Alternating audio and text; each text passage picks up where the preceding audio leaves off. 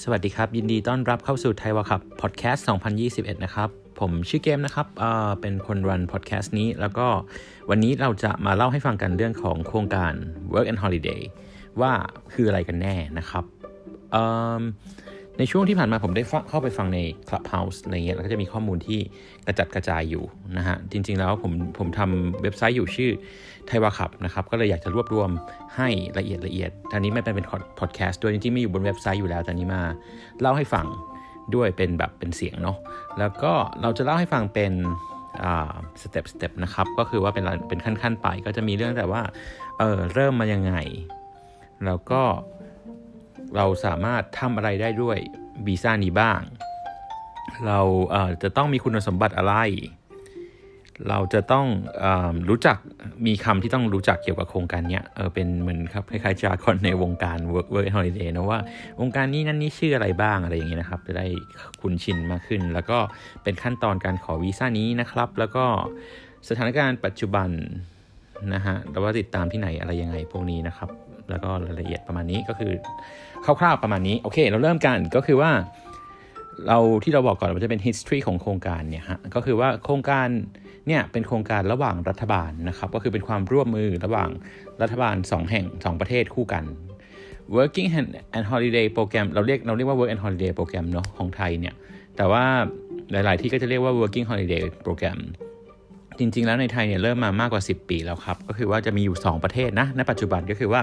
ออสเตรเลียกับนิวซีแลนด์นะครับที่ประเทศไทยมีสัญญาแบบนี้คู่ด้วย ก็คือเราสามารถแลกเปลี่ยนเยาวชนกันได้ ให้เยาวชนสามารถไปใช้ชีวิตในประเทศนั้นๆได้นะครับในช่วงเวลาหนึ่ง ก็ที่เขาเรียกกันว่าแกลบเยียนั่นแหละครับ ก็คืออาจจะเคยได้ยินกัน ในในสังคมที่แบบเวสเทิร์นหน่อยเนี่ยเขาก็จะเป็นคอนเซปที่มีมานานกว่า เยอะมากเหมือนกันนะคือว่ามีมามากกว่า 30 ปีแล้วนะของออสเตรเลียเนี่ยก็คือว่าเขาน่าจะเริ่มแรก ๆ น่าจะเริ่มกับอังกฤษหรืออะไรประมาณนี้ครับ แล้วเขาก็ใส่ contract เพิ่มขึ้นมาประเทศก็จะ add ขึ้นมาเรื่อยๆ ที่บอกไปว่าประเทศไทยเนี่ย เรามี 2 คู่สัญญาคือออสเตรเลียกับนิวซีแลนด์ขณะที่ออสเตรเลียเองเนี่ยจะมีคู่สัญญาเยอะแยะไปหมดเลยทั่วเลย ข้อดีคือเยาวชนชาว Aussie เองเนี่ยอายุ 18 ปุ๊บเขาก็มีสิทธิ์จะไปยุโรปจะไปญี่ปุ่นจะไปประเทศอะไรก็ตามที่มี ไต้หวันอ่าไทยด้วยอ่าฝรั่งเศส หรืออะไรก็ตามที่เขามีคู่สัญญา working holiday อยู่ด้วยเนี่ยเยาวชนของเขาก็สามารถเลือกไปได้นะครับ concept ก็คือเราไปใช้แกลเ y ียหนึ่งปีในประเทศนั้นๆได้อ่าแล้วผมก็เข้าใจว่ามันก็สามารถ apply อย่างของไทยเอง apply แบบออสเตรเลียปีหนึ่งนิวซีแลนด์ปีหนึ่งก็ทำได้เยาวชน Aussie ก็น่าจะทำแบบนั้นได้เหมือนกัน อืมแล้วก็มันก็เป็นสัญญาที่ณปัจจุบันอย่างที่บอกไปว่าเออเรามีแค่ 2 ที่เนาะก็ถือว่าน้อยถ้าเทียบกับคนอื่นเขา นะฮะ ก็ดูกันว่าวีซ่านี้ทำไมถึงเป็นที่นิยมเนาะเขาเขาอนุญาตให้เราทำอะไรได้บ้างนะครับ ก็ผมว่าเหตุผลหลักที่เป็นที่นิยมด้วยความแบบว่าเป็นวีซ่าที่ค่าใช้จ่ายน้อยที่สุดละที่ให้ให้อนุญาตให้เราทำงานในออสเตรเลียและนิวซีแลนด์ได้นะครับ โดยไม่จำกัดชั่วโมง แต่มีจำกัดระยะเวลาอยู่ ก็คือว่าวีซ่านี้เอาเรื่องระยะเวลาการทำงานเนี่ย ถ้าเป็นออสเตรเลียเนี่ยจะทำงานได้ 6 เดือนต่อหนึ่งนายจ้าง ขณะที่นิวซีแลนด์เนี่ย เราจะทำได้แค่ 3 เดือนต่อหนึ่งนายจ้างนะครับ มันก็จะมันก็จะเป็นเรื่องของอความยากง่ายในการหางานอีกต่อไปด้วยเนาะแล้วก็จะมีเรื่องของระยะเวลาของวีซ่าเนี่ยในออสเตรเลียเองเนี่ยเราเขาเรียกว่าได้ปีหนึ่งนิวซีแลนด์ก็ได้ปีหนึ่งเหมือนกันแต่ออสเตรเลียจะมี option ที่สามารถต่อเป็น second year third year ได้นะครับ แล้วก็ในออสเตรเลียสามารถเรียนได้ 17 สัปดาห์ ในนิวซีแลนด์เรียนได้ 6 เดือนนะฮะทำไมถึงถ้าถือวีซ่านี้ วีซ่านี้เป็นวีซ่าที่เขาให้ให้วีซ่าและสิทธิ์ถามว่าทำไมเมื่อกี้เราถึงพูดว่าราคาประหยัด เพราะว่าเราจ่ายแค่ค่าวีซ่านะนอกนั้นก็คือว่าเราก็ต้องไปใช้ชีวิตเราเอง เป็นวีซ่าที่ผมเรียกกันเล่นๆกับน้องๆว่าวีซ่าเอาชีวิตรอดในต่างแดนนะฮะมันก็เหมือนกับว่าให้เราไป explore ดูว่าแบบเออเราชอบประเทศ นี้ไหมเอออยู่แล้วโอเคไหมเราอยากจะอยู่ต่อยาวๆไหมโดยที่เรายังไม่ต้องลงทุนอะไรเยอะยังไม่ได้จ่ายเงินเยอะอะไรอะไรแบบเนี้ยเออแต่ว่าเราก็ต้องไป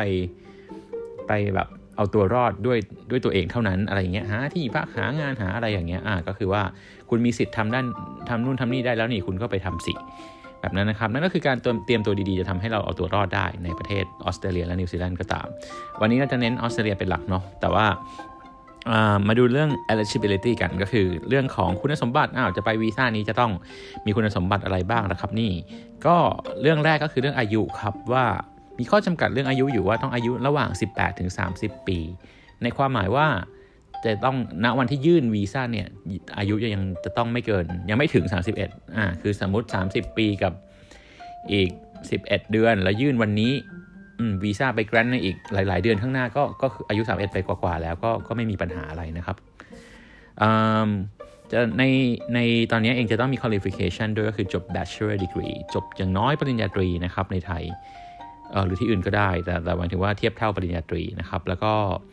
มีผลภาษาในระดับที่เขาเรียกว่า functional English นะครับ ก็คือว่าอยู่ที่ IELTS 4.5 อืม each band นะครับ โดยของออสเตรเลียเองจะต้องสอบมาในเวลาไม่เกิน 1 ปี นับถึงวันที่ยื่นนะครับ แล้วก็จะต้องมีเงินในบัญชี 5,000ออสเตรเลียนดอลลาร์ซึ่งปัจจุบันก็ณวันที่พูดนี้น่าจะอยู่ 23 บาทกว่าๆนะครับ ก็เราๆ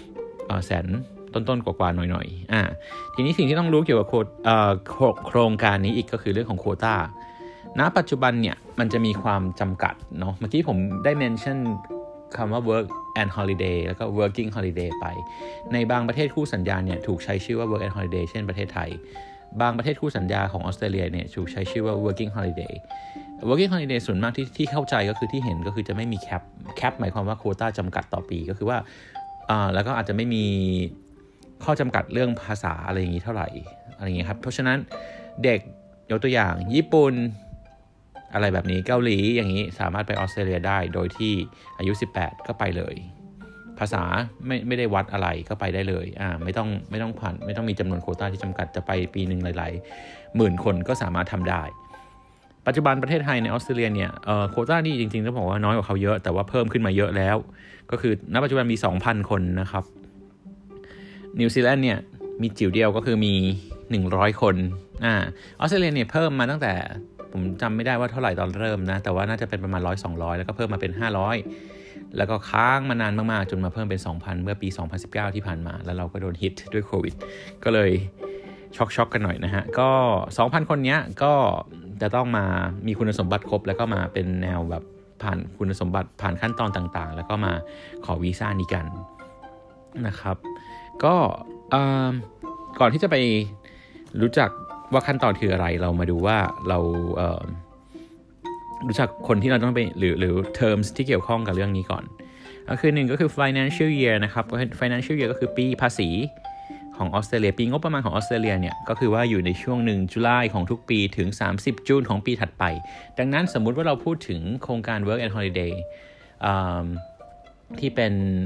ปี 2020 เราจะพูดถึงโคต้า 2,000 คนเริ่มให้ตั้งแต่ 1 จุลาย 2020 จนถึง 30 จูน 2021 นะครับ แล้วก็ถ้า 1 จุลาย 2021 เนี่ย ก็จะเริ่มนับเป็นของปี 2021 ใหม่ เพราะฉะนั้นณปัจจุบันเนี่ยโคต้าถูกแบ่งออกเป็น 2 รอบอะไรอย่างเงี้ยเขาก็จะแบ่งเป็นอะรอบแรก แล้วตอนนี้ณปัจจุบันของของ 2021 เนี่ยไอของ 2020 เนี่ยก็ยังยังมีโคต้าเหลืออยู่ เดี๋ยวเล่าให้ฟังต่อ ก็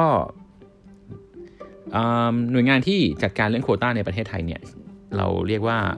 กรมกิจการเด็กและเยาวชนนะครับ เรียกว่าดอยย่อจากเด็กและเยาวชนง่าย ๆ นะฮะ ก็ ก็จะเป็นหน่วยงานราชการไทยที่ทำหน้าที่คัดเลือกเยาวชนนะครับ เดี๋ยวผมเล่าสเต็ปให้ฟังอีกทีว่าใครทำอะไรตรงไหนเนาะแล้วก็มี Department of Home Affairs ก็คือคือ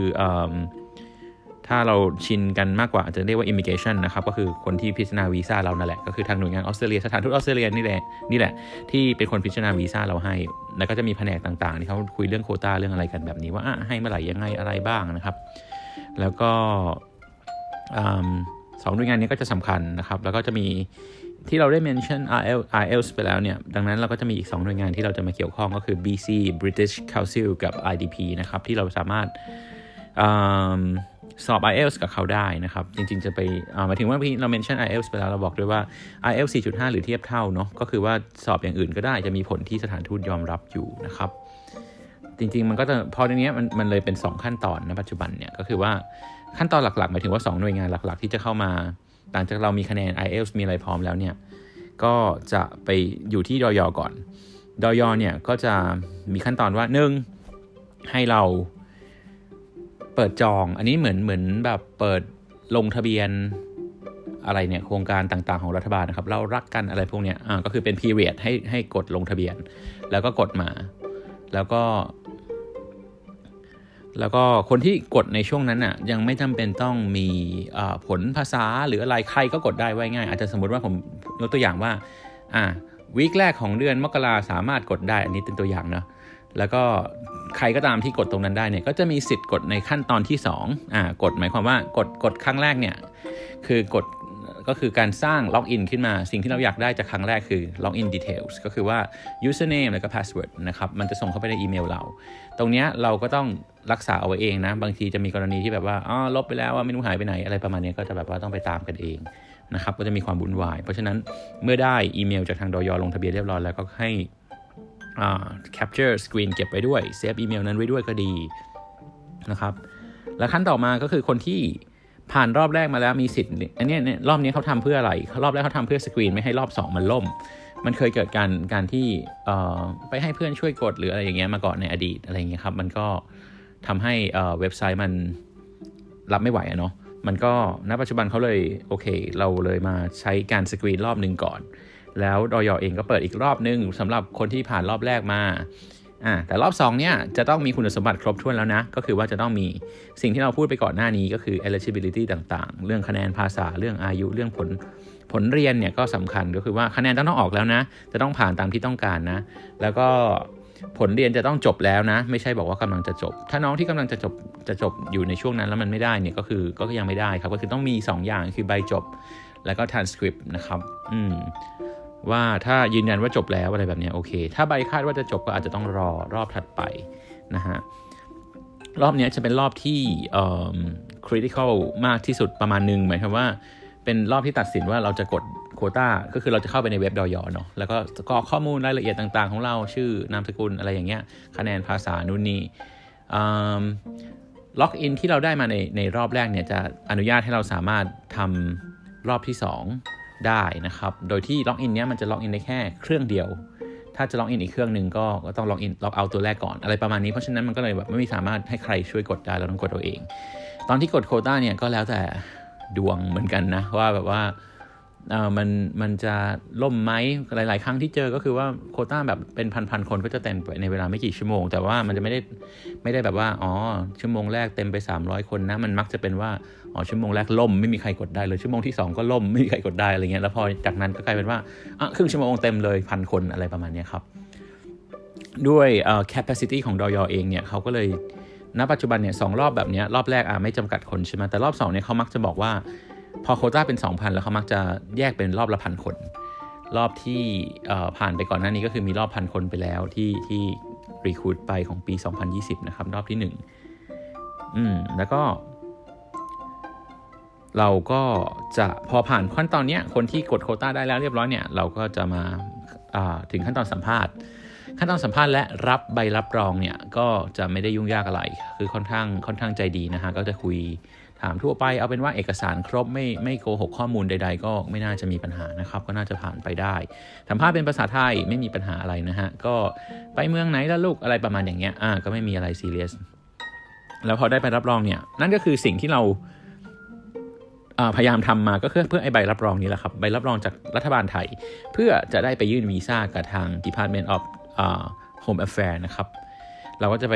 บุญวายเรื่องของวีซ่าแทนละทีนี้เรื่องของวีซ่าเนี่ยมันก็จะมีคอมพลิเคชันมากกว่านิดหน่อยตรงที่ว่าอย่างเรื่องของการเงินในรอบรอยอเนี่ยบอกว่าต้องมีเงินครบใช่ไหมรอยอบอกว่าเงินครบก็โอเคครบห้าพันดอลอะเป็นของคุณเป็นออมทรัพย์โอเคแล้ว แต่ว่าสถานทูตเองขอดูย้อนหลัง ว่าเอาเงินมันมีที่มาที่ไปยังไงหรือเปล่าคุณอธิบายฟังหน่อยสิอะไรประมาณอย่างเงี้ยนะครับ แล้วก็จะดูรายละเอียดเรื่อง character ต่างๆของเราประวัติต่างๆของเรามากกว่านะครับ ก็เพราะฉะนั้น การที่มีใบจากดอยอเนี่ยไม่ได้แปลว่าจะต้องได้วีซ่านะคุณสมบัติที่จะผ่านวีซ่าก็อีกเรื่องหนึ่งแต่ว่าถ้าเกิดคุณไม่มีใบจากดอยอคุณก็ยื่นวีซ่าไม่ได้ ดังนั้นมันก็เป็น step ที่ต้องต้อง go through ไปทั้งหมดแบบนี้นะครับณปัจจุบันเนี่ยเมื่อกี้ที่เรา mention ไปถึงเรื่องของรอบแรกของปี 2020 ที่มี 1,000 คน รอบที่ 2 ของปี 2020 เนี่ยตอนแรกจะมีในเดือนกุมภาที่ของปี 2021 แต่ว่าเลื่อนครับเลื่อนก็คือเลื่อนไปแบบยังไม่มีกำหนดเพราะด้วยสถานการณ์โควิด